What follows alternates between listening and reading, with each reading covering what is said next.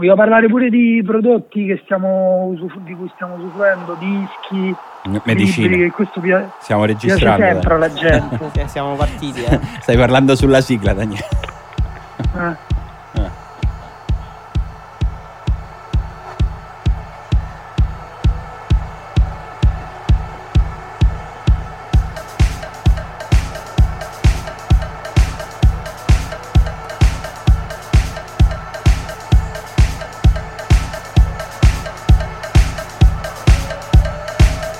Sessantesimo episodio della riserva, ma che ridi! Che puntualità! Incredibile! O- ogni settimana, lo stesso giorno, la stessa ora nelle vostre case. Ragazzi, è incredibile. Siamo in due qui e uno lì. Daniele, ciao! Ciao, come state? Bene, beh, cioè no, non è vero. Io... Non è vero, stiamo tutti male. Siamo no, tutti male. È perché siete, perché siete fragili, perché non avete il fisico. Come, Hai appena detto che stai male pure tu. Uomini di no. Mio, mio nonno ha perso un polmone in guerra e ha, ha continuato a fumare eh, 30 nazionali senza filtro al giorno ed è morto a 84 anni investito. Ah, no.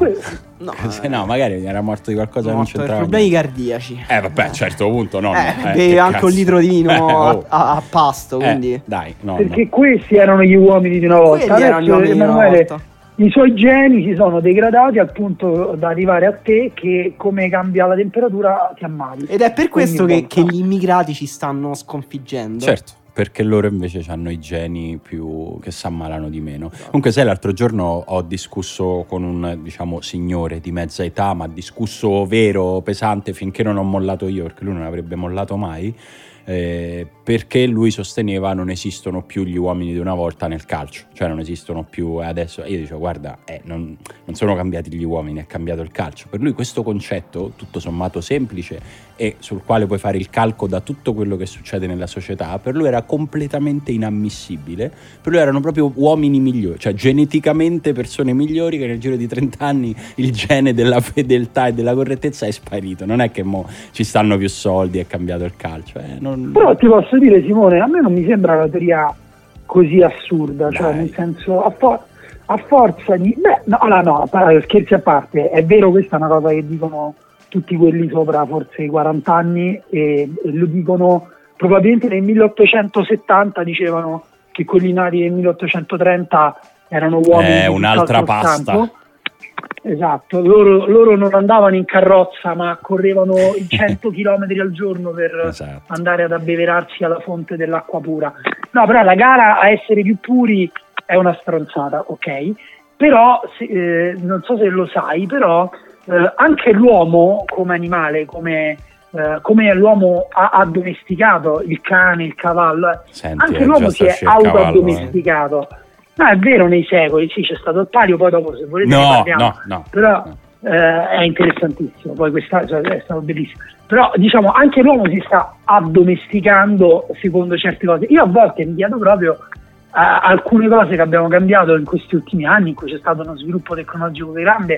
Se vuoi nel calcio puoi pensare alla rivoluzione eh, tecnica e professionale, no? i calciatori sono passati dal bere birra e patatine o dog Uh, prima della partita a, al farlo subito dopo come fanno adesso andare eh? al Mac alcuni, esatto, esatto. Alcuni, no, alcuni però chi non lo fa come Ronaldo e si sa che Ronaldo invita gli amici a casa e poi offre un'insalata e avrà la sputtanato avrà, non, è, insomma, non mi sembrava un grande amico però cioè, si sa che Cristiano Ronaldo è molto attento e c'è questa professionalità cioè, è comunque una novità degli ultimi anni quindi effettivamente secondo me porterà ha dei calciatori diversi anche ma sì, sì però... anche perché Cristiano Ronaldo è già eh, stato modificato geneticamente cioè non è uguale esatto io dico proprio geneticamente diversi cioè, proprio geneticamente, geneticamente. Ronaldo non so se avete visto la conferenza stampa prima di Manchester United di Juventus non era, era un androide, cioè non sì. era una persona. Sì, no, io lo sai che ogni tanto quando fanno vedere,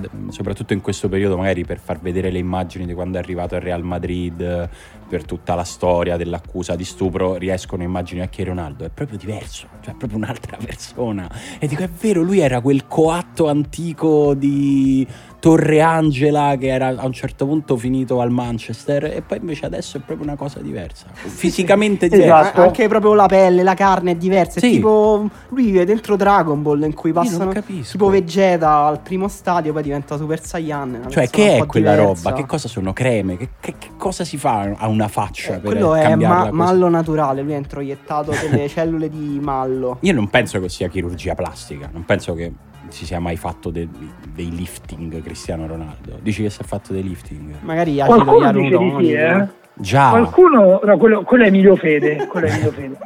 no, non lo so. La, la, la, pelle di Cristiano Ronaldo somiglia un po' a quella di Emilio Fede. Eh? Anche le idee politiche, sai, proprio più o meno hanno la stessa visione del mondo. Comunque Cristiano Ronaldo che in conferenza stampa si è dovuto presentare con quell'orologio perché a lui gli piace proprio questa roba qua. L'orologio... Eh, elegante. No, no, no, ma perché io mi rendo conto che a un certo punto, cioè, n- nella vita di uno come Cristiano Ronaldo, con diciamo il RAL di Cristiano Ronaldo, si crea anche il problema come li spendo. Cioè, sì, una volta sì. che ti sei comprato tutte le macchine, tutte le case, che hai fatto, avrai fatto pure beneficenza, hai fatto... Tutto, perché non spendere 2 milioni per un orologio? Cioè, è proprio non, non sai come una spendere. sottocultura a parte ma perché invece di comprarti un orologio puoi affittarti un supermercato e andarti a tirare la frutta con i tuoi amici. Ma magari lo ha fatto, però più intelligente se l'è tenuto per sé, non si è fatto cazziare per aver fatto una cosa da ricchi. Cioè, è giusto. Ma guarda che, i fino... guarda che i finocchi che si sono messi nei giubbotti di pelle poi li hanno dati in beneficenza. Ah, ok, sì, che tra l'altro hanno detto questa cosa per metterci una pezza, ma è una cosa che ti fa uscire solo da stronzo. Cioè, il cibo... Ma nepponi che hanno preso a calci, esatto. te li esatto. mangi te a capodanno, braccia, capito? Guardate che le banane ammaccate le abbiamo date alla mensa de- della Carita. Adesso è un pezzo di merda. Cioè, questa, questa, banana l'abbiamo solo infilata in un gatto randagio, ma è ancora buona. esatto. Adesso la potete esatto. mangiare.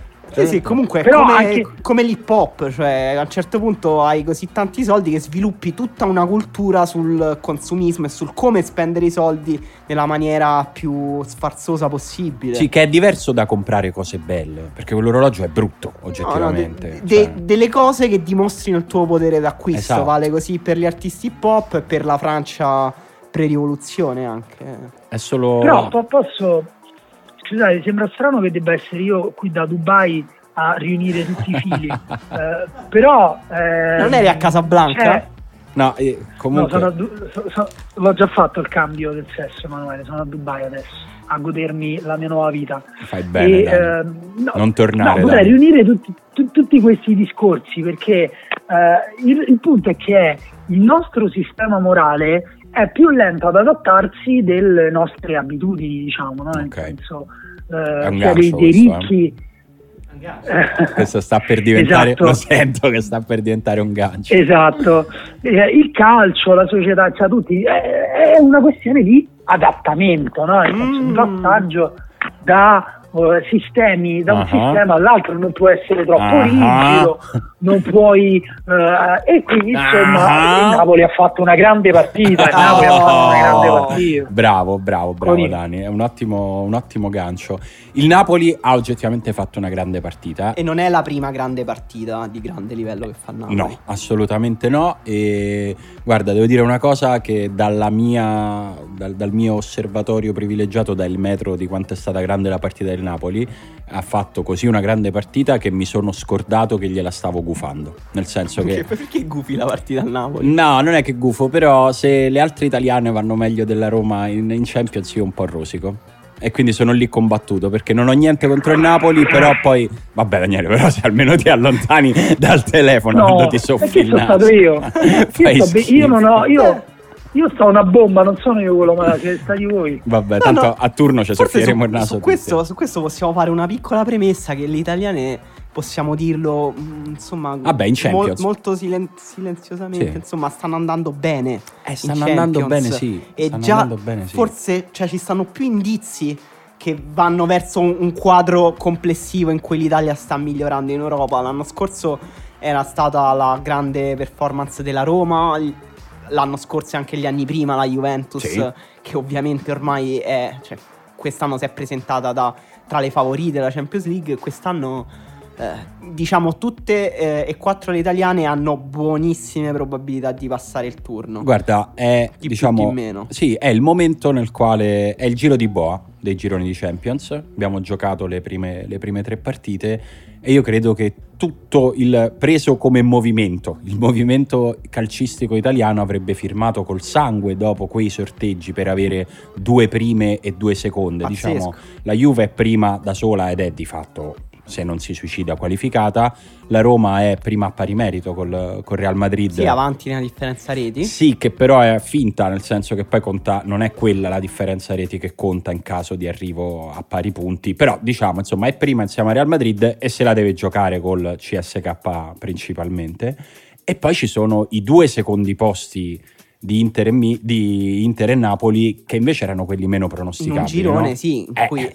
Tu- tutti, compresi noi, qui avevamo dato per spacciati sia il Napoli che, che l'Inter perché non ci sembravano squadre che potessero competere a quel livello e anche perché sembrava si incastrassero anche male le caratteristiche delle squadre eh, con queste. Però eh, l'Inter ha fatto, appunto, come sappiamo, eh, quella partita col Tottenham che ha un po' girato la classifica del girone. Il Tottenham sta facendo di tutto per suicidarsi. Il Napoli eh, ha dimostrato ieri di nuovo di eh, prima, prima con Liverpool ha giocato una partita a viso aperto e ieri di nuovo in trasferta contro il Paris Saint Germain contro una squadra che fa di media tre gol e mezzo a partita che ha la- forse la più grande concentrazione di talento offensivo in Europa ha giocato a viso aperto. Poi si dice il Paris Saint Germain eh, è in crisi non ha equilibri è una squadra di viziati però vai a farla una partita così contro una squadra che può schierare Mbappé, Neymar, Cavani, Di Maria. No, poi tra l'altro, tra l'altro questa cosa che dicono tutti del Paris Saint Germain che effettivamente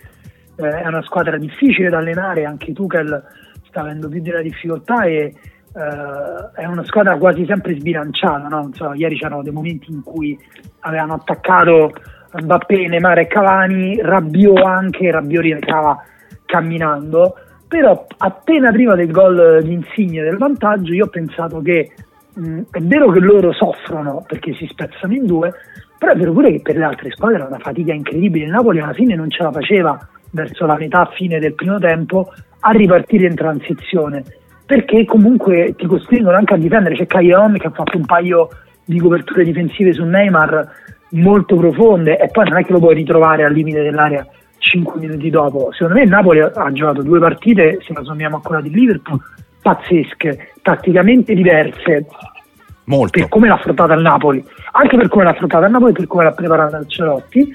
E eh, in entrambe le partite è riuscito a diciamo non a imporre il contesto, ormai si dice che quasi sempre una delle due squadre impone il contesto sull'altra, invece Ancelotti sta dimostrando secondo me una furbizia che sembrava un po' persa col Bayern di Monaco eh, in cui invece lui accetta anche in parte il contesto delle altre squadre perché tanto lui non può fare niente a Mbappé per evitare che Mbappé eh, si diverta ad arare la fascia col motorino modificato eh, però poi lui gli riesce a giocare Sì. alle spalle Sì, riesce a esatto. far salire la sua squadra Esatto, il modo in cui ha usato Mario Rui, ad esempio. Il modo in cui ha usato Mario Rui Rui stava- alzandolo sulla linea dei centrocampisti Esatto. per giocare alle spalle di Mbappé, che non rientrava mai, un aspetto Appena- che ha sottolineato anche Ancelotti dopo la partita, che quella era una Esatto, zona esatto. su cui lui aveva preparato. Sì, a me sembra che ci sia. È, è- è importante quello che ha detto Daniele: che il Napoli ha fatto due partite di livello assoluto. Daniele, eh, quando hai finito di metterti il microfono dove si mettono le- gli ortaggi, quelli che fanno le feste al Carrefour. ehm, Io penso, che, io penso che ci sia solo un problema del passaggio della linea di- da Dubai extra lusso alla linea povera italiana. Ah, probabilmente Forse- è quello, probabilmente è quello. No, però è importante che il Napoli abbia fatto due partite di livello in due modi diversi contro due avversari che venivano dati giustamente favoriti nei confronti, nei confronti del Napoli. E questi sono tasselli che si aggiungono a un mosaico che evidentemente Ancelotti ha in testa e che sta iniziando a far passare ai suoi giocatori. Però se tu riesci a cambiare e comunque ad- avere un risultato al di sopra delle tue aspettative, è importante nella partita in sé che poi alla fine è andata male per il Napoli per come si era messa Sì. perché è una partita nella quale tu ti porti via un rammarico grosso che rischia di essere determinante ma è qualcosa sul quale costruire perché la squadra sa che non è costretta ad essere sempre la stessa cosa per essere competitiva anche ai livelli più alti. E questa è una grande libertà mentale che una squadra può avere anche perché L'altra cosa che sta aggiungendo Ancelotti a questo Napoli, che era già una squadra forte e importante, e questo l'abbiamo già detto, ma continua a succedere, è che conta su tanti uomini, utilizzati anche sì. in modo diverso tra di loro. E questo è, è, è la maturità che sì. in un certo senso era mancata. Era, era, quasi impronosticabile, insomma, tutti facciamo, anche per nostri limiti immaginativi, forse eh, facciamo fatica a immaginare come il Napoli eh, potesse, essere, potesse crescere ulteriormente, no? Poi non si tratta neanche di crescere ulteriormente, questo lo vedremo pure a fine stagione. Certo. Insomma, però a fare una stagione. Sicuramente non, ha, non sta facendo passi indietro. No, eh. esatto, però a, con questa continuità anche. E anche a, a, possiamo dirlo, fare dei passi avanti in Europa, perché le due partite che abbiamo visto fare al Napoli adesso non le avevamo ancora viste no. fare con Sarri. Sembrava, tu, sembrava un ciclo esaurito proprio anche a livello di motivazione e anche a livello di mercato, dicevamo, il Napoli deve rivoluzionare per trovare anche nuove energie, nuove motivazioni. Invece, invece no. invece no, è andato in continuità, però è vero che tu sottolineavi eh, ci sono molti più giocatori coinvolti, tutti i nuovi acquisti del Napoli son, si sono rivo- rivelati preziosissimi e di un livello già su- da subito eh, altissimo. Fabian Ruiz magari sta, non sta giocando sempre da titolare. Più, no? Sì, e sta entrando lentamente, però anche ieri ha fatto un'altra partita di grande livello, è un acquisto di, di grande spessore. Il Napoli ha comprato poco, però sembra aver comprato molto bene. Malquit sta tornando utile. Ieri, eh, insomma, ha giocato Maximovic. Maximovic non, se, non sembrava... Non sembrava utile neanche per giocare in casa contro la SPAL. Invece adesso gioca al Parco dei Principi e gioca una grande partita. Sì, anche con Liverpool è stato, è stato fondamentale, questo, in questo Ancelotti ha dimostrato, secondo me, a differenza di Sarri, eh, per quanto insomma, che, che, che, io e che noi insomma, amiamo Sarri non va neanche più ulteriormente specificato, però a differenza di, di Sarri lui sta dimostrando un'immaginazione anche che gli permette di vedere dei giocatori eh, straconosciuti che non è che Maximovic ha rivelato doti che noi non conosciamo, no, però lui l'ha utilizzato in un modo che prima era impensabile, cioè da terzino con il Liverpool per passare alla difesa 3, con il Paris Saint Germain anche proprio come appoggio per uscire dal, dal pressing del Paris Saint Germain. Quindi, eh, ripeto, secondo me tanto tanto di cappello ad Ancelotti. Vi, vi, vi voglio dire due numeri eh, che secondo me sono un po' impressionanti. Il Paris Saint Germain ha fatto 22 dribbling ieri. Tutti e quindi eh, guarda, te, lo, te lo dico. Te lo dico, però comunque so, tieni, tenete presente che 22 dribbling sono tantissimi rispetto ai dribbling eh, Neymar, anzitutto a Neymar ha fatti 12 eh, positivi, quindi altri 10 invece vengono da, eh, da, altri giocatori e sono abbastanza distribuiti, ne ha fatti 4 Mbappé. Okay. E Neymar ne ha sbagliati anche 10 però, ne ha provati 10, 12 riusciti e sbagliati 10. Beh, perché si è eh, trovato davanti penso... Allan, eh, credo sia una cosa che, che, sposta questa media. Ieri Allan ha fatto l'ennesima Anche. partita pazzesca. Sì, ha, sì, in alcuni frangenti aveva una superiorità fisica persino rispetto a Mbappé. sì, mai vista. Esatto. In, in, Napoli ne ha fatti solo 3 di dribbling. Capite quanto sì, proprio sì, si capisce di concetto sul calcio gioco. proprio.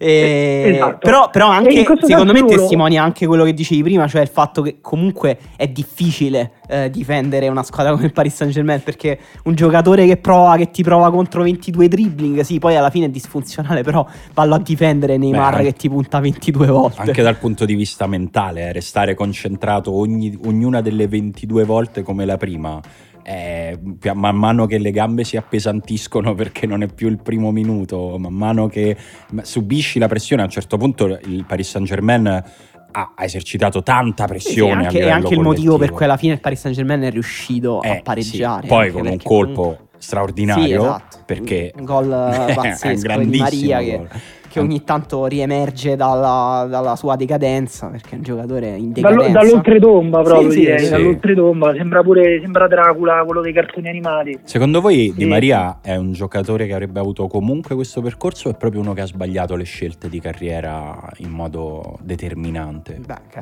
che abbia sbagliato le scelte di carriera penso sia oggettivo a un certo sì, punto okay. è andato al Manchester United a, in, a, morire in un campionato sì in una fase di declino del Manchester United in un campionato che non andava bene per lui lui ci va l'anno di Van Gaal? sì eh, come eh, gli ha detto ha scavato la fossa Però secondo me lui nel, nel Real Madrid eh, ha, cioè, comunque ha raggiunto un livello molto molto alto. Poi è difficile anche restare ad alto livello, soprattutto quando sei un giocatore tatticamente così eh, peculiare, perché Di Maria fa, è, è, strano, Di Maria pressa tantissimo in alto anche senza palla e, e dall'esterno verso l'interno e, e, quindi funziona bene in alcune squadre, meno in altre, in Paris Saint Germain ad esempio non serve quasi a nulla senza palla perché tanto praticamente il Paris Saint Germain senza palla difendono dai quattro difensori eh, un po' Rabiot, un po' Verratti eh, però eh, ripeto ha avuto la sfortuna un po' di capitare sugli allenatori sbagliati però secondo me ieri la, la cosa di Neymar è interessante la cosa che diceva Emanuele perché eh, più che il gol di Di Maria pensiamo all'autogol di Mario Lui sì. a quanta pressione mette il Paris Saint Germain sul, sul Napoli quando un difensore si fa autogol perché sta difendendo in scivolata alla disperata più o meno verso la propria porta, poi lì c'è anche proprio la carambola eh, sfortunata e molto precisa. Eh, però, ripeto, eh, Napoli sta difendendo nella propria area, correndo verso la propria porta e credo ci arrivi con una conduzione di Neymar, adesso non ricordo male, però ricordo bene invece ad esempio un gran tackle di Mertens nel, sempre nel secondo tempo che, che, che dentro l'area di rigore, quindi Mertens che Uh, ripiega fin dentro l'area di rigore per scivolare su Neymar, gli toglie palla, Neymar va a terra, eh, loro, eh, tutti preoccupati a far mostrare che aveva preso la palla, l'arbitro non dà nulla, però che fatica per la squadra. Però dall'altra parte invece io la partita di Neymar la paragono a quella di Insigne, che è un giocatore che è, eh, ha fatto secondo me un salto di livello quest'anno, perché è più dentro la manovra e sta, e sta utilizzando la propria tecnica in un modo diverso, cioè è sempre un accentratore ma non, non, tiene, non, tiene, sempre palla, gioca molto più di prima eh, o di, secondo, costruisce tria- di seconda costruisce triangoli, si abbassa a giocare eh, con il centrocampo e, ed è, sta diventando veramente un giocatore secondo me sempre, sì, sembra, anche sempre che... proprio fondamentale. Sì, sembra quasi che si fidi più degli altri perché lui eh, lo, cioè, lo abbiamo imparato a conoscere, lui era arrivato eh, in Serie A dopo la stagione al Pescara eh, con un equivoco, cioè si pensava fosse un giocatore eh, driblomane che potesse risolvere le partite da solo, che saltasse 5 giocatori ad azione. Eh, invece lui le migliori doti insigne sono le doti associative, cioè di associarsi con gli altri giocatori, di leggere bene il gioco, l'ultimo passaggio, la rifinitura e mano a mano magari sta, eh, cioè gli allenatori lo stanno capendo sempre di più. Adesso Ancelotti lo usa eh, molto vicino alla porta, eh, lo usa con movimenti in zone di campo in cui eh, secondo me si stanno nascondendo pure alcuni mh, difetti di Insigne, stanno brillando invece tutti i pregi che abbiamo molto faticato a riconoscere. Sì, secondo me, secondo me, secondo me ci sta anche che stiamo assistendo questo, il prossimo, i prossimi due sono e saranno gli anni migliori della carriera di Insigne perché ha 27 anni 27. Ed è proprio in quel punto lì, no? grande maturazione dal punto di vista tecnico e tattico nella, nel fare le scelte giuste e ancora il corpo che ti supporta al 100%. Eh, non, non, è casuale che succeda spesso a questa età perché il calcio, anche se questi ragazzi fanno eh, la, scendono in campo più o meno tutti i giorni da quando hanno 6, 7, 8 anni, ci vogliono 20 anni a imparare quando devi fare la cosa giusta, anche se te lo dicono da 20 anni, perché poi sale il livello e diventa sempre più difficile farlo. E non tutti, e non tutti hanno il carattere per farlo poi. Eh, esatto, eh, perché esatto. molti molti noi diciamo si sono persi e magari diciamo era un mezzo giocatore, però eh, il carattere conta tanto ed è difficile avere il carattere per emergere in continuità e cambiare con gli allenatori che cambiano. Sì, perché vuol dire, cioè spesso quel carattere vuol dire sapersi mettere in discussione, vuol dire che tu vai al campo di allenamento e dici non devo fare questa cosa che mi fa sentire forte, devo provarne a fare una che oggi non mi riesce, nella quale oggi sto scomodo, nella quale oggi esco dalla mia comfort zone perché mi fido del mio allenatore che mi dice che da qui a due mesi se faccio queste cose divento una, un giocatore più forte. Sì, tutto bello, tutto bello, però lo diceva Simone, la classifica del Napoli è un casino. È, mm, insomma, un casino. È come no, diciamo, è bella, prima è, è una certo, classifica è una stupenda. È un peccato, è un peccato. Però perché... il Napoli rischia, come altre esperienze in Champions League, di eh. fare un grande girone di prendersi la melanzana. Eh sì, perché veramente... Credo... La melanzana della Ferragni. Esatto, credo che a tutti stia venendo in mente quel girone assurdo nel quale il Napoli esce dalla Champions League con 12, 12 punti. punti sì. Che è una... Con Borussia Arsenal. È un'assurdità statistica. Marsiglia, se non sbaglio. Assurdità statistica. Quest'anno già non potrà capitare proprio la stessa cosa, però rischia di capitarne una simile. Però diciamo, il Napoli adesso ha di nuovo il Paris Saint Germain. Sì. In casa. Sì. Abbiamo visto il Napoli come ha giocato contro il Paris Saint Germain in trasferta perché in casa non, non possiamo pensare. Eh no, no, eh, bisogna pensarci. Guarda, a me ricorda molto la partita che ha fatto il Napoli contro quella contro il Liverpool, non quella di ieri.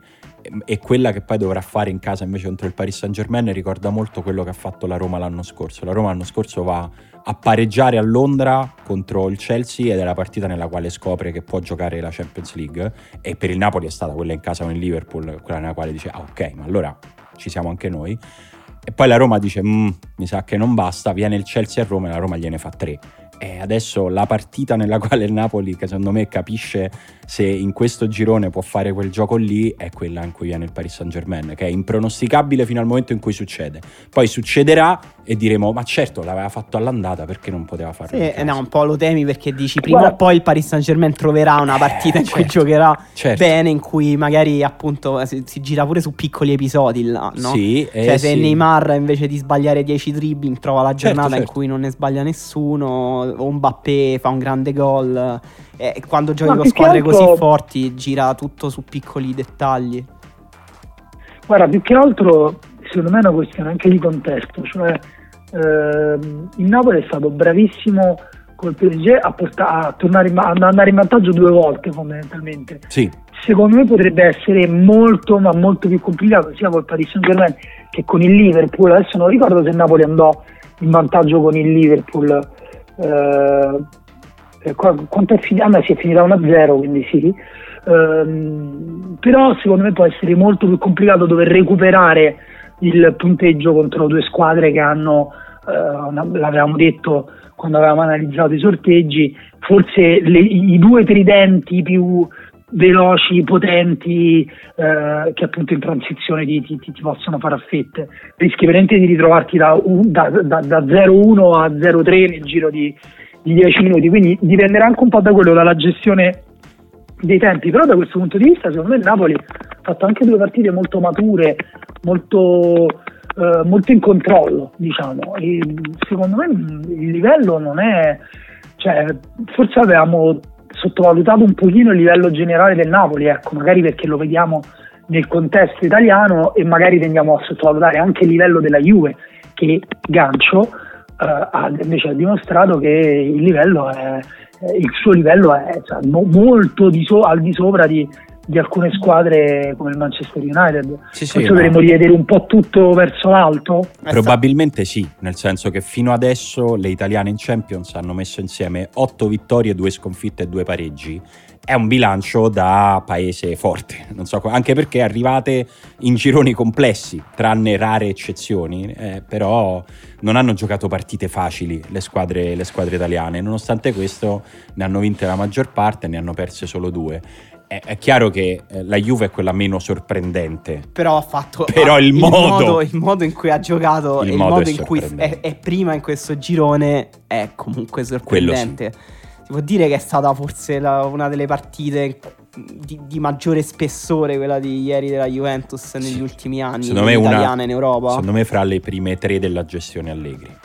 Beh, è stata tra l'altro una partita che è rimasta più sul filo di quanto poi il, il controllo e il dominio esercitato dalla Juventus eh, potesse lasciare immaginare, perché poi la Juventus ha faticato un pochino a costruire azioni chiare da gol. Beh sì, e la partita nel risultato è, ri- è rimasta abbastanza in bilico. Pogba ha preso un palo molto strano in cui poi la palla è carambolata sulla schiena di Scesni è uscita.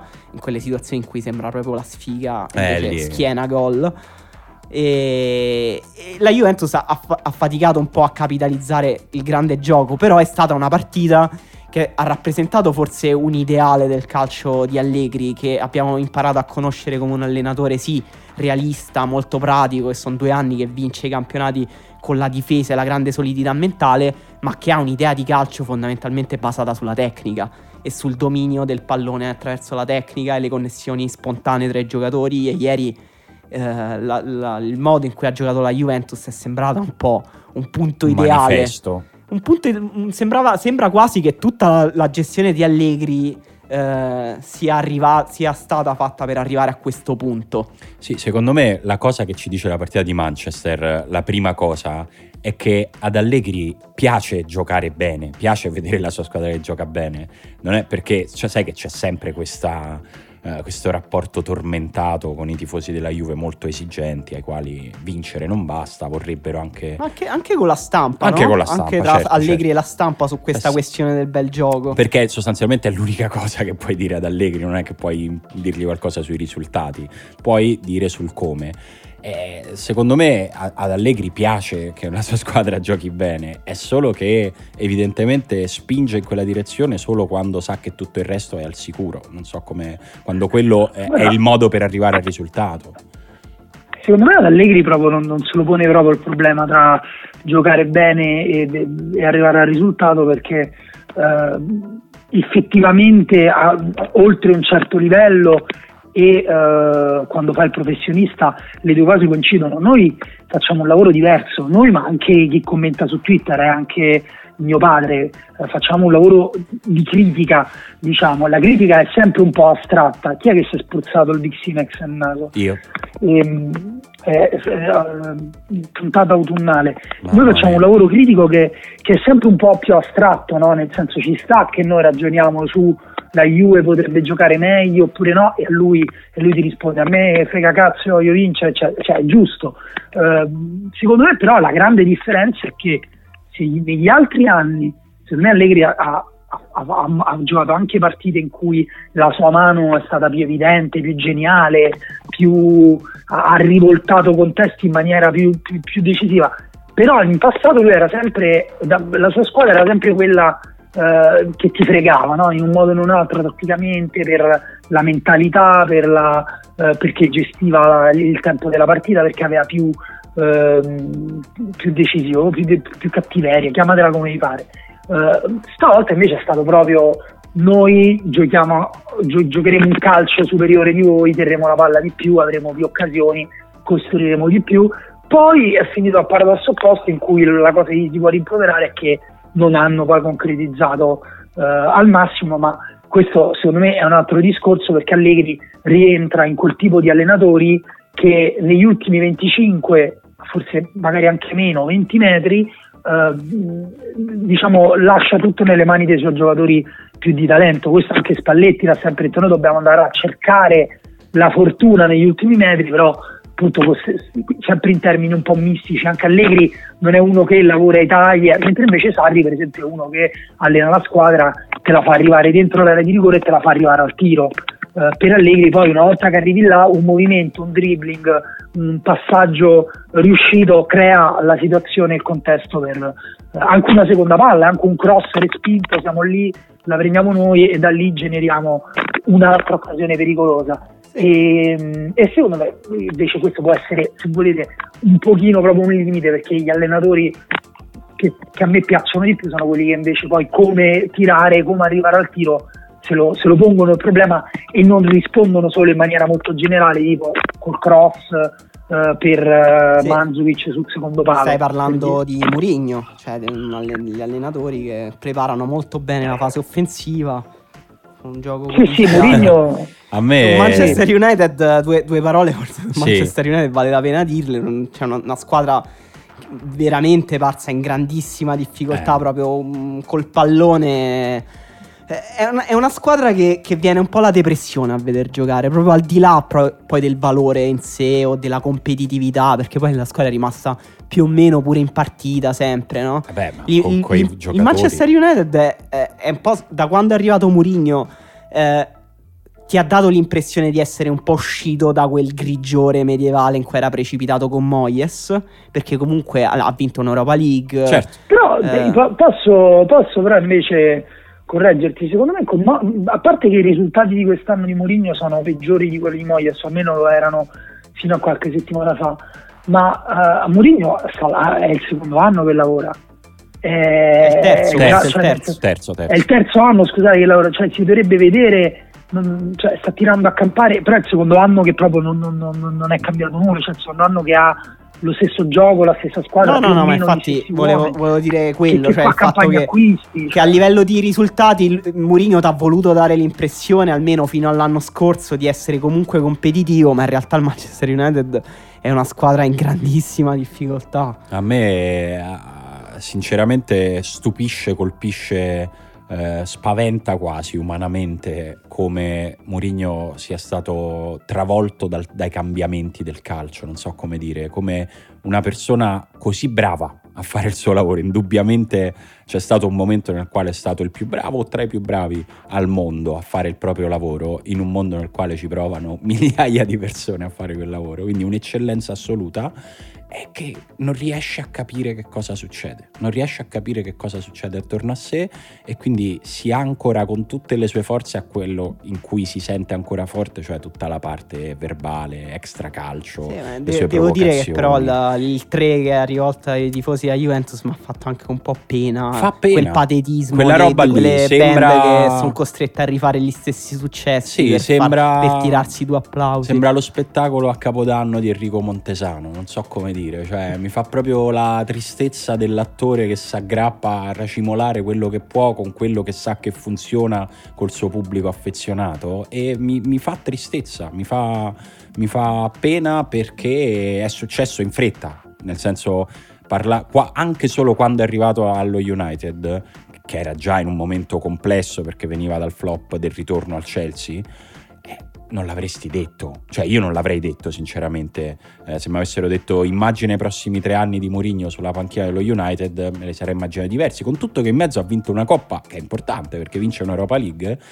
però non ti dà mai l'idea di poter essere una squadra dominante. E invece tu prendi Mourinho, prendi Pogba, con in mezzo anche il momento Ibrahimovic è proprio uno statement, vuol dire noi vogliamo essere i domin- noi vogliamo essere quelli che ce l'hanno più lungo d'Europa e invece no, ce l'hai proprio piccolo. No, e poi il tutto però, il contorno un, però... po', un po' cubo, anche il fatto quando è uscito dalla partita col Newcastle, che era una partita in cui alla fine del primo tempo il Manchester United era sotto 2-0 e su internet tutti si diceva eh, era il De Profundis di Mourinho, adesso lo esonerano, poi ha vinto 3-2 inspiegabilmente, lui esce facendo il pugnetto, stringendo i denti e, e, tutto sembra diventato un reality sulla sua sopravvivenza, cioè tutta l'esperienza esatto, United. Esatto, il, il, punto era che prima Mourinho era uh, magari anche contro uh, le possibilità che gli venivano date, perché comunque anche quando ha vinto con l'Inter eh, ha, ha, un valore molto grande quel triplete proprio perché non era non era, non, so, non era pronosticato Barcellona, certo. no ha battuto il Barcellona più forte. È, que- è que- tra l'altro l'allenatore che ha battuto meglio il Barcellona più forte degli ultimi anni. Adesso ormai invece arriva a dei risultati che tutto sommato sono comunque mediocri non, non riesce a, a, a, fare degli exploit enormi. Con Manchester United ha vinto un'Europa League ma a fine partita si è dovuto scusare perché gli, gli dicevano che aveva giocato meglio eh, la squadra che aveva, l'Ajax che aveva battuto. Ha, secondo me questo non è, eh, è, il segno che è cambiata la nostra percezione, ma è cambiato anche proprio quello che sta facendo lui, è sempre stato qualcosa di, di sottile. Tra l'altro ri, lo ricollegherei anche un attimo ad Ancelotti perché eh, parliamo di allenatori tra virgolette di una certa età, anche se hanno età diverse, che però allenano da molto tempo, eh, Ancelotti eh, ha il figlio che lavora con lui alla metodologia di allenamento che è estremamente eh, moderna e attuale, eh, è aggiornata, si aggiornano, eh, so per certo che sono ehm, appunto come dire eh, dei professionisti che ci tengono a, a, confrontarsi, ad aggiornarsi poi magari non gliene frega un cazzo delle statistiche eh, ci stanno, però ci stanno allenatori a cui interessa altri a cui no però invece Mourinho è proprio un allenatore secondo me che in, in tutti questi anni si è sempre appoggiato sulle stesse persone e facendo sempre le stesse cose sempre con lo stesso metodo e intorno a lui il calcio è cambiato. E tra l'altro è cambiato nella direzione che a lui se vuoi stava pure un po' più antipatica che era quella di Guardiola. Eh sì, direi, direi di sì. A proposito di, di, Guardiola e di Barcellona, l'Inter era chiamata a fare una partita importante al Camp Nou, anche se questo non è il Barcellona più forte degli ultimi anni e in più non c'era neanche Messi dentro, ma rimane una squadra molto forte che in casa è ancora più complicata da affrontare. E, ehm, L'Inter, pro- probabilmente la migliore Inter di quest'anno se la sarebbe giocata un po' di più, non, una, non è sembrata una partita impossibile, però all'Inter è mancato qualcosa e secondo me, anzi poi insomma ditemi che ne pensate, il tema che si porta via l'Inter da Barcellona non è tanto se l'Inter può giocare con squadre di quel livello, perché partite importanti giocate con intensità le ha già giocate quest'anno l'Inter, ne sanno almeno un paio e su una ci arriviamo fra poco. E il punto è di chi può o non può fare a meno l'Inter, perché ieri c'era proprio un buco a forma di Raja Nainggolan dalla tre quarti, eh, nella tre quarti dell'Inter, che secondo me è stato abbastanza evidente di come tatticamente ci si abitui molto presto ad averlo, e parlo per esperienza, e di come sia molto complesso poi riempire temporaneamente quel buco quando un giocatore come Nainggolan non c'è, e allo stesso modo secondo me eh, si, sente, si è sentita tanto l'assenza di De Vrij, cioè l'Inter eh, ha un assetto molto definito su alcuni uomini, e ritorniamo a un tema ricorrente con Spalletti, mm. che bisognerà bisognerà capire con squadre meno forti rispetto al Barcellona per quello che riguarda la difesa. Per quello che riguarda l'attacco, secondo me, eh, invece è qualcosa che può valere anche al di là di, di questa partita. Mm, l'avevamo, l'avevamo descritta sin da inizio anno come una squadra molto legata alle sue individualità, ma perché sappiamo come lavora Spalletti, è un allenatore che lavora molto per creare. Una, una, solidità mentale, una forza psicologica nelle sue squadre che però continuano a, dip- a dipendere estremamente eh, da dei giocatori che sono poi dei giocatori pure mm, discontinui per certi versi, quindi è anche una squadra che strutturalmente funzionerà sempre a strappi, che sarà pazza sia nell'andamento di un campionato che all'interno di una stessa partita, che oscillerà tra grandi momenti di brillantezza, momenti... Ieri è stata una partita, secondo me, in cui l'Inter ha dimostrato che, secondo me, deve, per giocare ma- a quel livello, a un buon livello, Deve, deve, per forza di cose essere al massimo della tensione mentale. Sì. Appena scende un attimo, secondo me è vero che il Barcellona non è il Barcellona migliore degli ultimi 15 anni, ma secondo me è uno dei migliori degli ultimi no, anni. Eh. Quello che stiamo vedendo ieri, secondo me il Barcellona ha fatto una partita di una brillantezza che negli ultimi 3-4 anni non si era vista ehm, proprio in fase di possesso, secondo me ha messo dentro anche dei giocatori proprio che hanno alzato il livello. Quindi Messi, bluff, eh, freno a mano del Barcellona, questo stai Me- Messi, probabilmente con Messi ieri la partita sarebbe finita 5-0. okay. È finita 2-0 perché non c'era Messi, però il Barcellona ha fatto una partita pazzesca in cui è mancata un po' paradossalmente di qualità o di concretezza negli ultimi 15 metri. Però, per esempio, Arthur è un giocatore incredibile che secondo me ha migliorato tantissimo la fase di possesso del Barcellona e Suarez, forse quello che ho visto ieri, non l'ho seguito moltissimo quest'anno, ma è il miglior Suarez degli ultimi 3-4 anni. Io ho visto Incredibile poche ieri. partite quest'anno, ma qualcuna di più nel corso degli altri anni ho avuto la stessa sensazione. Cioè, non so se è stato il migliore, ma ha giocato una partita Era super. La, la cosa che, che, poi noti di Suarez è un giocatore molto elettrico che gioca molto sullo scatto nei primi metri, sia per andare senza palla che col pallone, e che non riuscivano a fermare in dribbling cioè in nessun contesto, neanche difensori molto difficili da superare come uh, Skriniar o Asamoah non lo riuscivano a fermare in nessun modo. Lui è uno che ha fatto le scelte giuste in carriera invece. Beh sì. Eh, però era uno che invece poteva sbagliarne una e fare una fine peggio di Di Maria, eh? se consideri il, tipi, il, tipetto umano. Sì, gli è andato male che non ha vinto quello scudetto a Liverpool, eh, che fece una grandissima quello stagione con bluff, Brendan Rodgers. Quello in cui quel bluff di Gerrard gli ha fatto perdere. Sì, eh, scusate, c'è qua un attimo, c'è un principe che chiede se potete fare un salto al consolato saudita sì. Ehm, per prendere dei documenti per quelle cose che avete detto su Messi e, no, e su Gerard perché meritate lo smembramento. Guarda, io vado, aver... vado, senza vestiti così poi non esce nessuno vestito come me. Faccio... Anche perché di metallari ne stanno già abbastanza. esatto. Però sapessi invece... quanto sono metallaro oggi, guarda. Secondo me sul, che c'è una maglietta di Star, di Star Trek? No, c'è una maglietta di SpaceX. Sempre comunque, bello. Siamo sempre che, comunque Che però sembra un, la copertina di un disco dei Sano, più o meno. Sì. Quindi molto medallato. io non so proprio niente di cui parlare, io sto qua in mezzo allo champagne via Dubai. Beato oh, vabbè. Però allora, su Barcellona secondo me avete detto abbastanza, però io invece su, proprio sull'Inter uh, sono arrivato un po' a un punto generale che non riguarda uh, tanto il risultato perché comunque appunto la, la classifica è ancora recuperabile, è vero che hai perso contro un ottimo Barcellona, però secondo me hai perso male, cioè nel senso non è tanto a livello individuale proprio il gap, ma proprio non era dove il Napoli aveva tutti gli uomini per quanto piccoli, tipo Mario Rui a livello proprio di talento, so che non, non stiamo parlando di, di, di, di appunto sai dei Vrai, eh, ok, però quelli sono andati a fare una partita del genere a Paris Saint Germain con Mario Rui, ehm, erano tutti in condizione, quelli del Napoli, quelli dell'Inter, secondo me non era in condizione, secondo me è arrivato il momento, dopo un anno e mezzo, più anzi un anno e qualcosa, di, di, di, riflettere un po' su Spalletti, sulle performance che sta facendo fare all'Inter. Io sinceramente penso che sarebbe stato le- lecito e sarebbe legittimo pretendere un po' di più.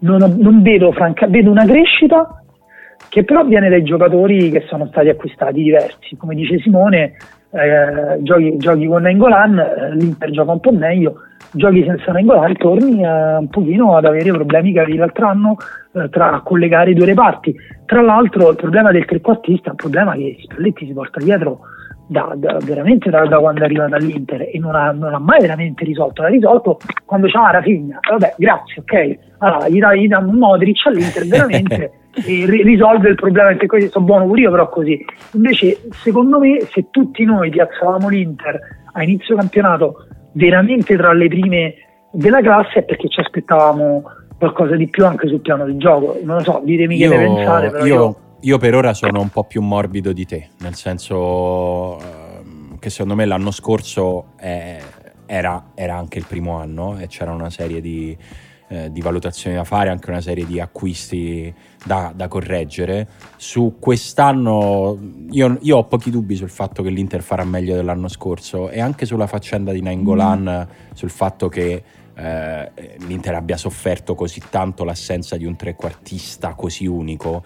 E secondo me, però, accanto a questo ci devi anche dire che quel trequartista unico se l'ha inventato Spalletti, eh, perché qui Nainggolan quella cosa la fa solo con Spalletti, prima nella Roma e poi nell'Inter, nessun altro è riuscito a farlo rendere in quel modo. E quindi eh, se, visto che stiamo parlando di Spalletti io ce lo metto nel Sì, discorso. sì, sì, eh, per carità, però sai è un po' come anche come Vidallo, come Pereira eh, alla Juventus, cioè mh, eh, è una funzione di, di, una mezzala che diventa trequartista che lui la fa funzionare molto bene, però poi eh, diventa un po' un trucco con cui lui si evita di, di, di, di, mettere in campo un centrocampo che riesce a costruire relazione eh, non solo con, con, tre passaggi in verticale. Eh, so, eh, secondo, sì. me ha, secondo me Spalletti ha anche dei grandi giocatori eh, che stanno che forse sono un po' sottovalutati da, da, dalla critica che stanno alzando i risultati. Cioè, eh, Vesino è un giocatore a tutti gli effetti eh, eccezionale che anche, anche quello in Barcellona secondo me quando si vede Vesino perché poi non è cioè, lui ha dei limiti si vede che è un giocatore eh, di, di, livello e la palla che lui mette con il Milan eh, cioè nel senso quella partita là l'Inter per me poi si può discutere meritava di vincerla rispetto al Milan però come prestazioni in totale le difficoltà che presentava il Milan boh, non lo so, non è che io sarei stato proprio soddisfattissimo fossi stato un tifoso dell'Inter. No, è... è sempre un po' così con Spalletti, capito? Sempre un po' così. È una, è una, squadra, è una squadra, che indubbiamente ha, ha, gioca male, cioè gioca male, c'è poco da girarci intorno ed è una squadra che vince le partite che deve vincere col minimo sforzo che può fare e con le individualità di alto livello che ha.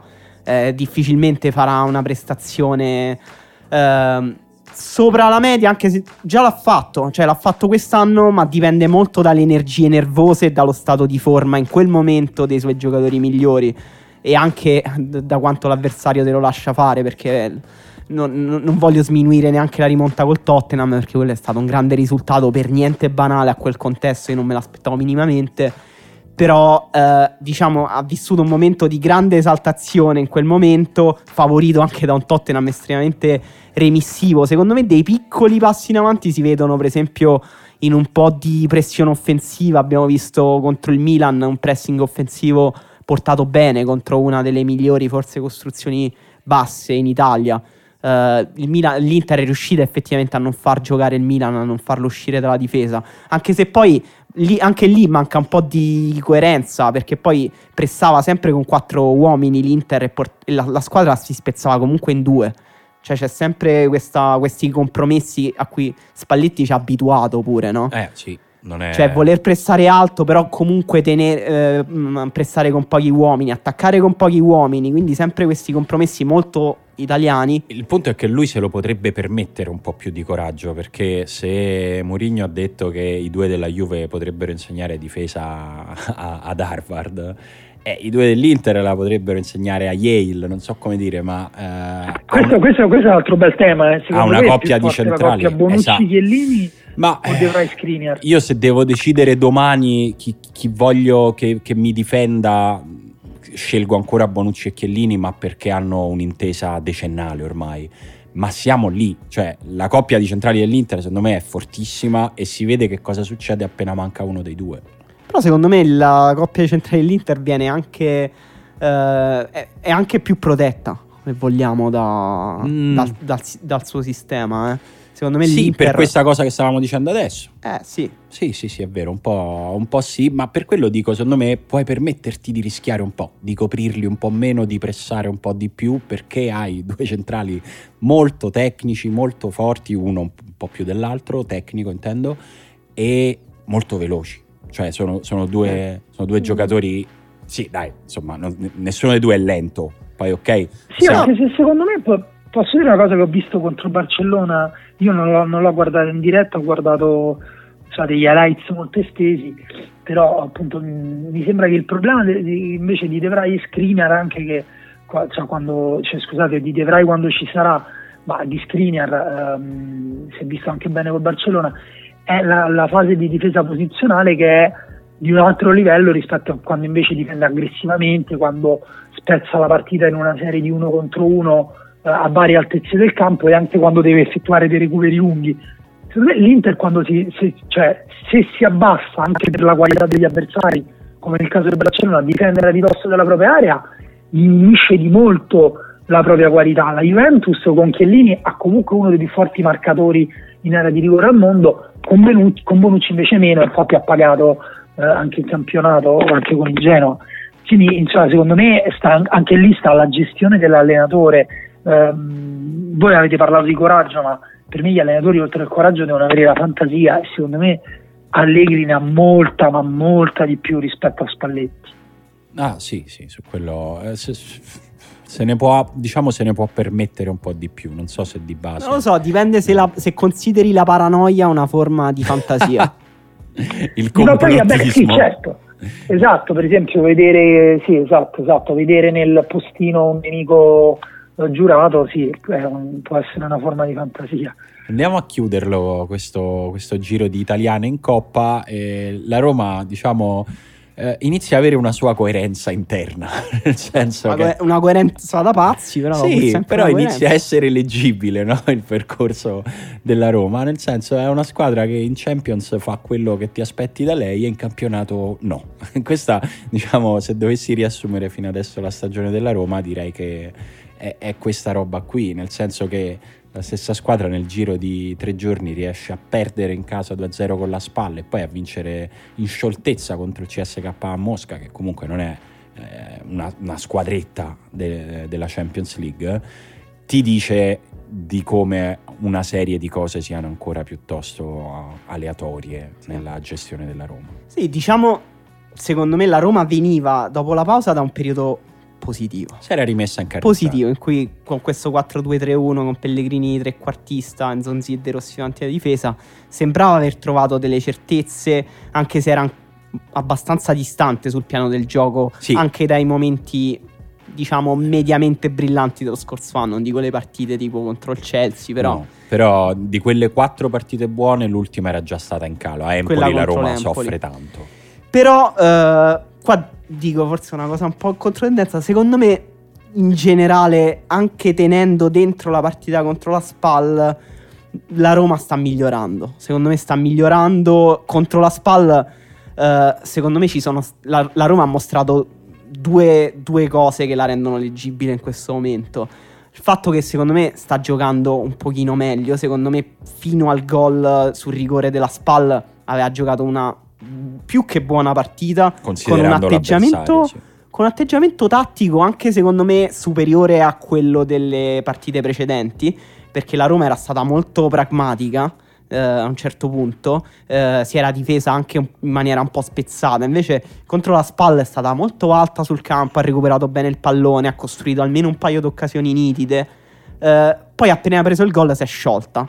E questo dimostra probabilmente una fragilità mentale che è ancora forse il tratto più caratteristico di questa Roma, che gioca bene quando tutte le cose vanno bene, poi appena le cose eh, vanno leggermente storte, crolla una squadra che non riesce a rimontare, che non riesce a uscire dai momenti di difficoltà contro ehm, in Champions League contro il CSK. Secondo me è un'altra partita significativa in questo senso perché comincia malissimo ancora con gli strascichi della sconfitta con la Spal, rischia di prendere il gol due volte, Olsen fa un miracolo eh, pazzesco. Eh, poi però appena trova il gol del vantaggio si scioglie e gioca libera in scioltezza, lì poi si scioglie anche il CSK che è una squadra con una media età di 20 anni probabilmente non riesce più a stare a quel livello. Però secondo me in generale la Roma sta migliorando, ma ha ancora un grosso problema di fragilità mentale. Sì, sì, è, è indubbio. Vai Dani, scusa. Guarda, qua, no, qua a Dubai eh, parlano tutti della Roma, parlano tutti di come Geco eh, possa cambiare dal sabato al mercoledì. Eh, io voglio dire due cose sulla Roma, perché eh, per il resto tanto ne parleremo perché bisognerà, bisognerà vederlo. La prima è su Geco, che secondo me eh, molti pensano che sia una questione puramente mentale quando magari sbaglia da pochi metri contro la spalla e quando invece poi infila un diagonale precisissimo con la palla di El Sharawi che girava colpendola di piatto con il giro opposto, quindi insomma un tiro secondo me di una difficoltà superiore a quella che sembra magari in diretta Mm, il fatto è che Geco, se ci fate caso, non fa mai un tiro normale, fa sempre tiri difficilissimi con traiettorie incredibilmente riflettute, cioè veramente cervellotiche a volte. Eh, tiri che se, la prendi, se prendi la palla mezzo centimetro più in là rispetto a dove la vuoi prendere, la tiri in fallo laterale o in tribuna. Io questa cosa la ripeto sempre di Geco ed è la ragione per cui eh, a volte lo vediamo sbagliare tantissimo.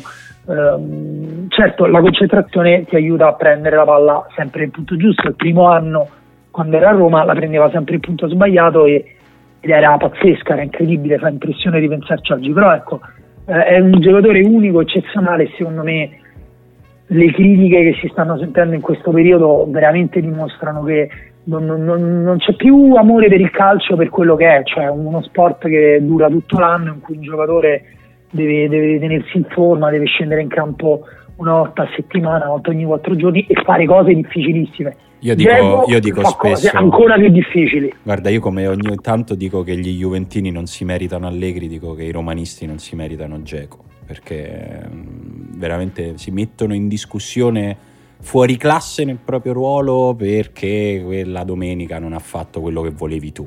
Cioè, nel senso, si fa una fatica immensa ad allargare un minimo Uh, il quadro quando, quando, si analizzano le cose, ogni, ogni, cosa che succede oggi fa rimettere in discussione quello che è successo negli ultimi 1, 2, 3, 4, 5 anni ed inizia a essere, per me sinceramente inizia a essere abbastanza insopportabile come, proprio come fruitore del calcio, non parlo come persona che ci lavora dentro, proprio il discorso sul calcio eh, il, il, fatto che si metta sempre tutto in discussione mi inizia veramente a farmi perdere le staffe. Detto ciò, secondo me, mh, io sono d'accordo su, con Emanuele sul fatto che anche contando, tenendo dentro la SPAL uh, la Roma abbia un'identità un minimo più definita rispetto al disastro di inizio stagione, um, però ci sono delle questioni che vanno, che vanno risolte e un, secondo me la questione che la Roma deve risolvere, ma non è facile risolverla, è capire che, che cosa fa Fazio quest'anno, perché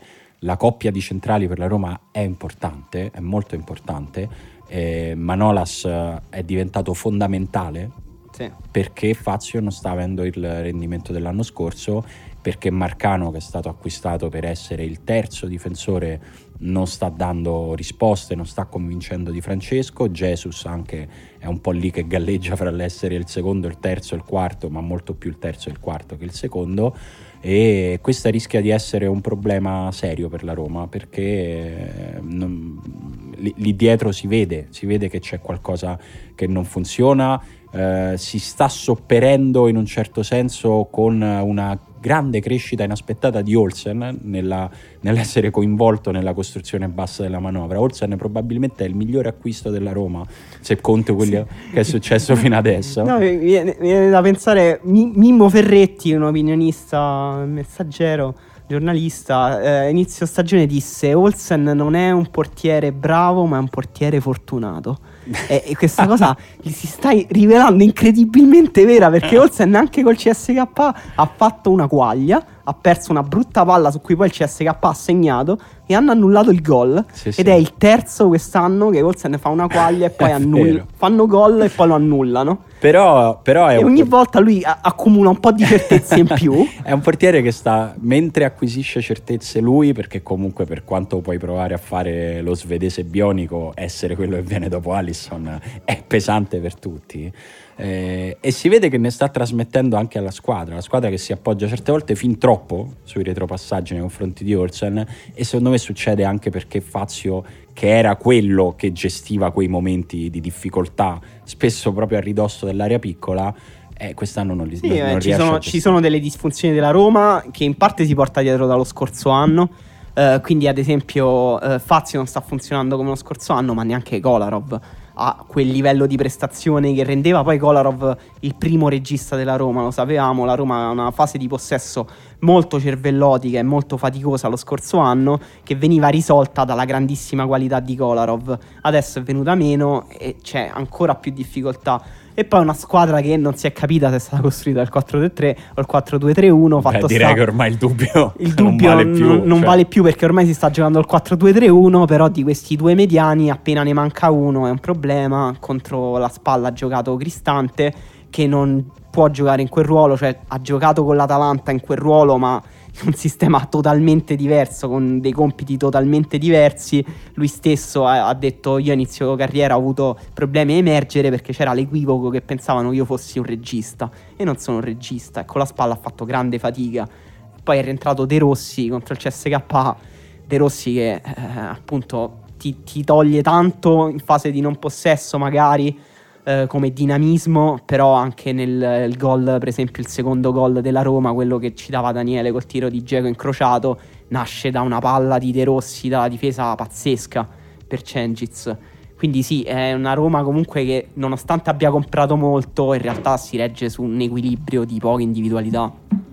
Sì, io, io penso che oltre al fatto che effettivamente ne abbiamo già parlato, cioè è stata fatta un po' una scommessa su alcuni uomini eh, che potessero reggere eh, caratterialmente lo spogliatoio e la, la, forza di questa squadra. E questo secondo me ci stava, cioè, nel senso tu puoi tranquillamente dire ok perdo Strottman però ho Fazio, però ho De Rossi, però ho Geco, la Roma non è una squadra con piccole individualità, il problema è che dal punto di vista tattico eh, il carattere mm, cioè, fino a un certo punto è un po' come mettersi la giacchetta jeans eh, d'inverno come fa Emanuele e poi si ammala, eh, a un certo punto crolla la, la, la, tutto il sistema. Puoi mettere fuori, puoi mettere fuori ruolo un giocatore, eh, due giocatori, tre giocatori, a un certo punto la squadra eh, diventa disfunzionale. Secondo me la Roma non voglio veramente essere troppo severo perché poi si finisce sempre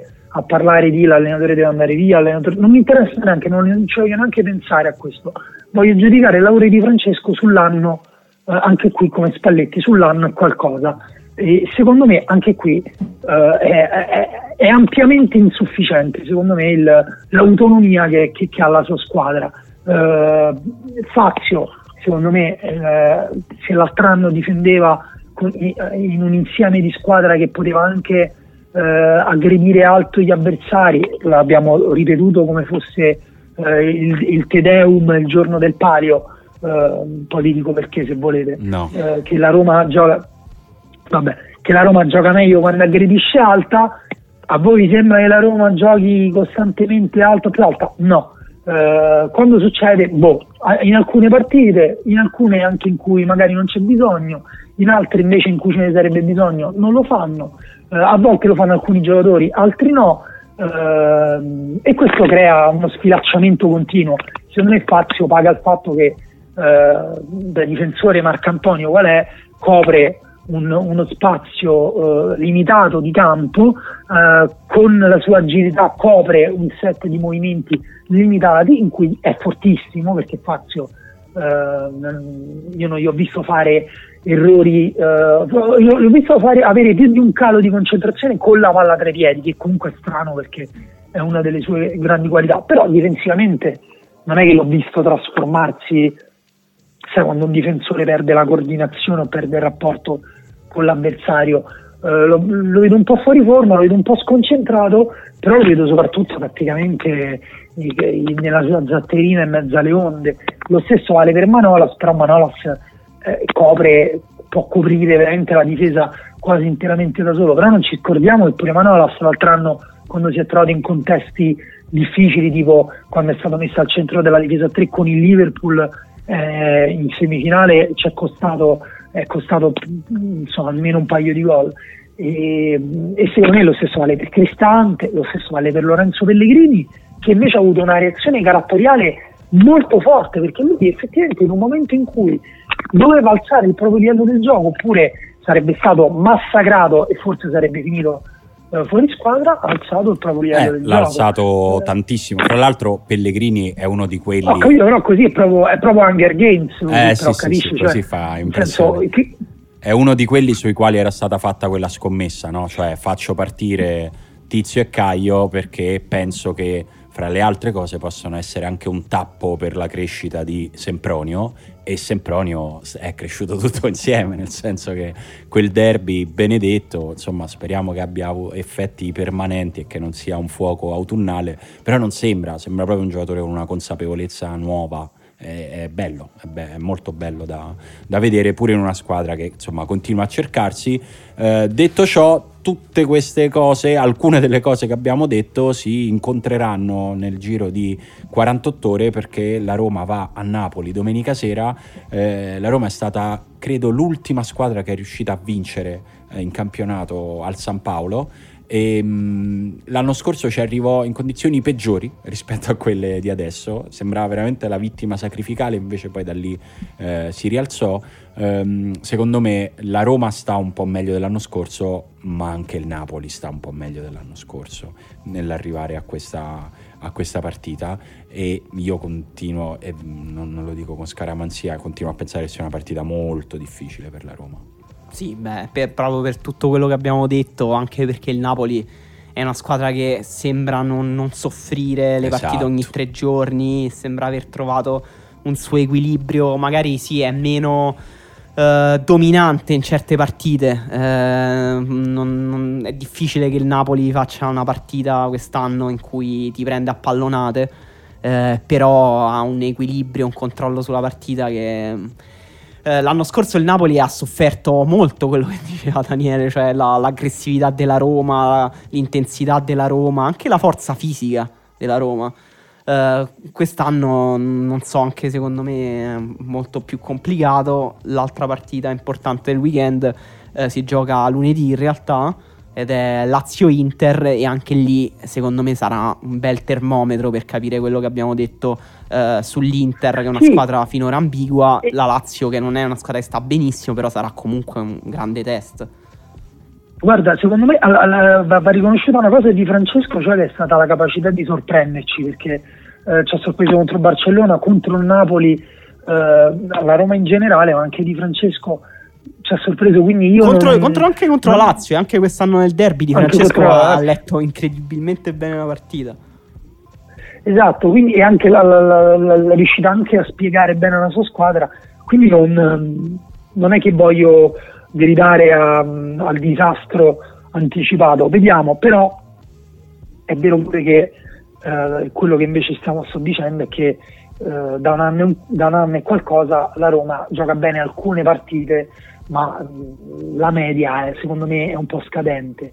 eh, mentre invece per il Napoli semmai può essere stato il contrario il problema. Per quanto riguarda la Lazio, forse vale la pena un attimo accennare al fatto che eh, l'ingresso eh, in campo di Correa e Beriscia ha cambiato la partita col Parma e eh, quello che abbiamo detto che era il problema della Lazio cioè il fatto che eh, si appoggiava sempre sugli stessi giocatori, sempre sullo stesso gioco, che se Luis Alberto eh, non riesce ad avere uh, l'influenza che aveva l'altro anno perché poi toccava tantissimi palloni, era sempre presente, lui Milinkovic Savic erano veramente due uh, giocatori impossibili fondamentalmente per le squadre avversarie da marcare contemporaneamente, uh, diventava una squadra un po' più prevedibile che giocava solo sugli strappi immobile con Beriscia che ha giocato davanti alla difesa, cioè in coppia più o meno con Parolo uh, contro il Parma e Correa che è un altro giocatore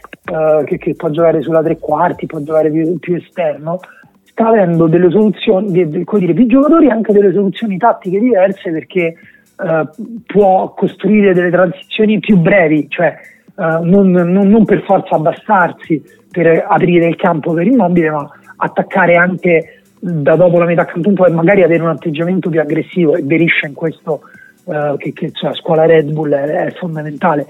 Io dico che, dico che, anche quella partita là non è così scontata e sarà, e sarà una bella partita sia, per, cioè, sia per, per, chi la guarda, insomma, ti fanno Inter, sia per chi la guarda ti fanno Lazio, sia per chi la guarda perché si è giocato, perché c'è il fantacalcio uh, Parolo, tipo me.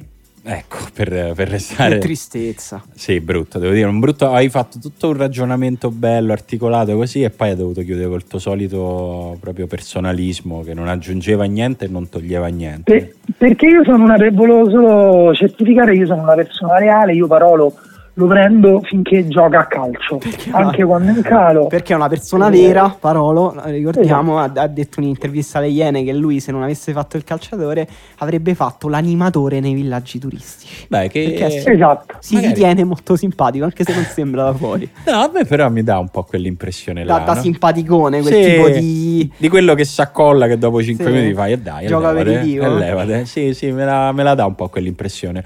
Senti, comunque noi abbiamo un debito nei confronti dei nostri ascoltatori ascoltatori perché oltre al fatto che vabbè abbiamo saltato una puntata perché c'era la sosta di campionato perché le nostre vite sono complesse e difficili da incastrare. Daniele stava cambiando il sesso a casa Daniele eh, quindi il livello di complessità è quello prima di trasferirsi a Dubai tra l'altro quindi rendetevi Io... conto della complessità tu che? Io veramente, mm, sinceramente, penso che non ci sia niente di complesso nella mia vita. Io lo volevo dire agli ascoltatori: fosse per me, io sarei disposto a fare due, se non tre puntate della riserva a settimana.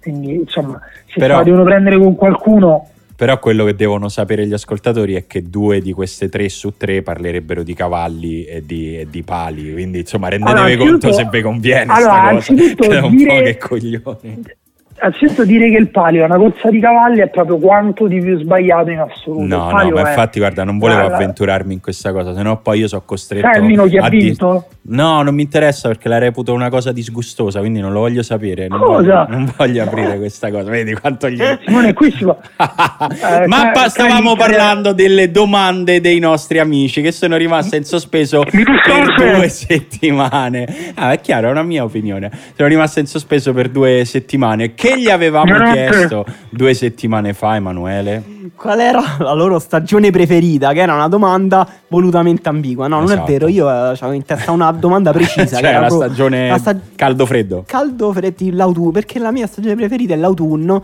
L'abbiamo fatta quando l'autunno era appena arrivato. Quindi avevo chiesto quella. Giustamente, siccome siamo un podcast di calcio, tutti l'hanno interpretato in mille modi diversi. La prima risposta è stata 2015-2016.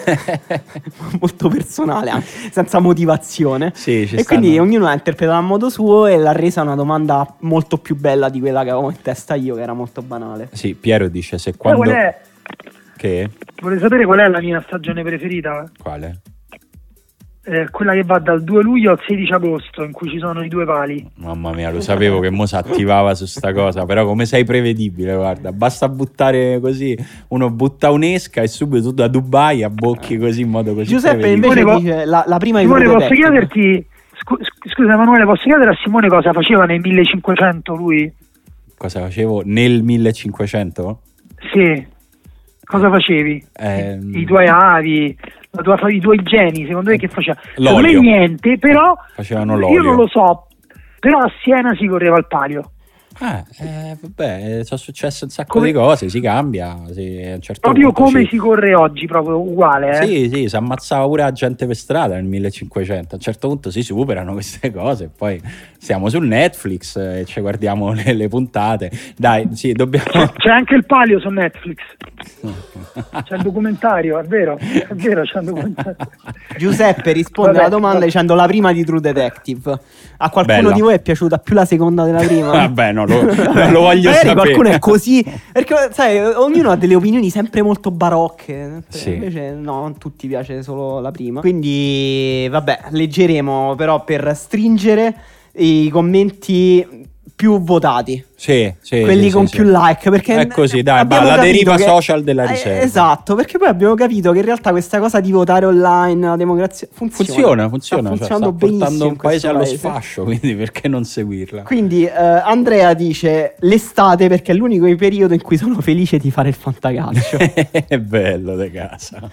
Molto bello. molto, molto vero perché poi si vince solo, solo una persona vince Eh, il fantacalcio eh. a meno che non ci siano quelle cose tristi tipo il tombolino Vabbè, che vince il secondo e il terzo dai. Luca dice la seconda della riserva poi sono diventati un po' troppo commerciali Mi piace. È vero, è vero anche questo, anche se poi se senti questa puntata non è vero perché parliamo de- di pali eh, tutto il tempo. Sì, esatto, parliamo pure di cose insomma per- di nicchia, quindi non vedo quale, quale sia il problema. Dai, l'ultimo commento, uno fra i più votati. Autunno, ma ignorando le stagioni che non sono più quelle di una volta. Stagione 80-81, il ritorno degli alieni. Dopo anni viene reintrodotto uno straniero per squadra, Bello. favorendo surrettiziamente il fenomeno dell'immigrazione, che poi deflagrato nella sua fase estrema con una squadra a strisce blu e nere vincente senza un italiano in campo e nemmeno in panchina.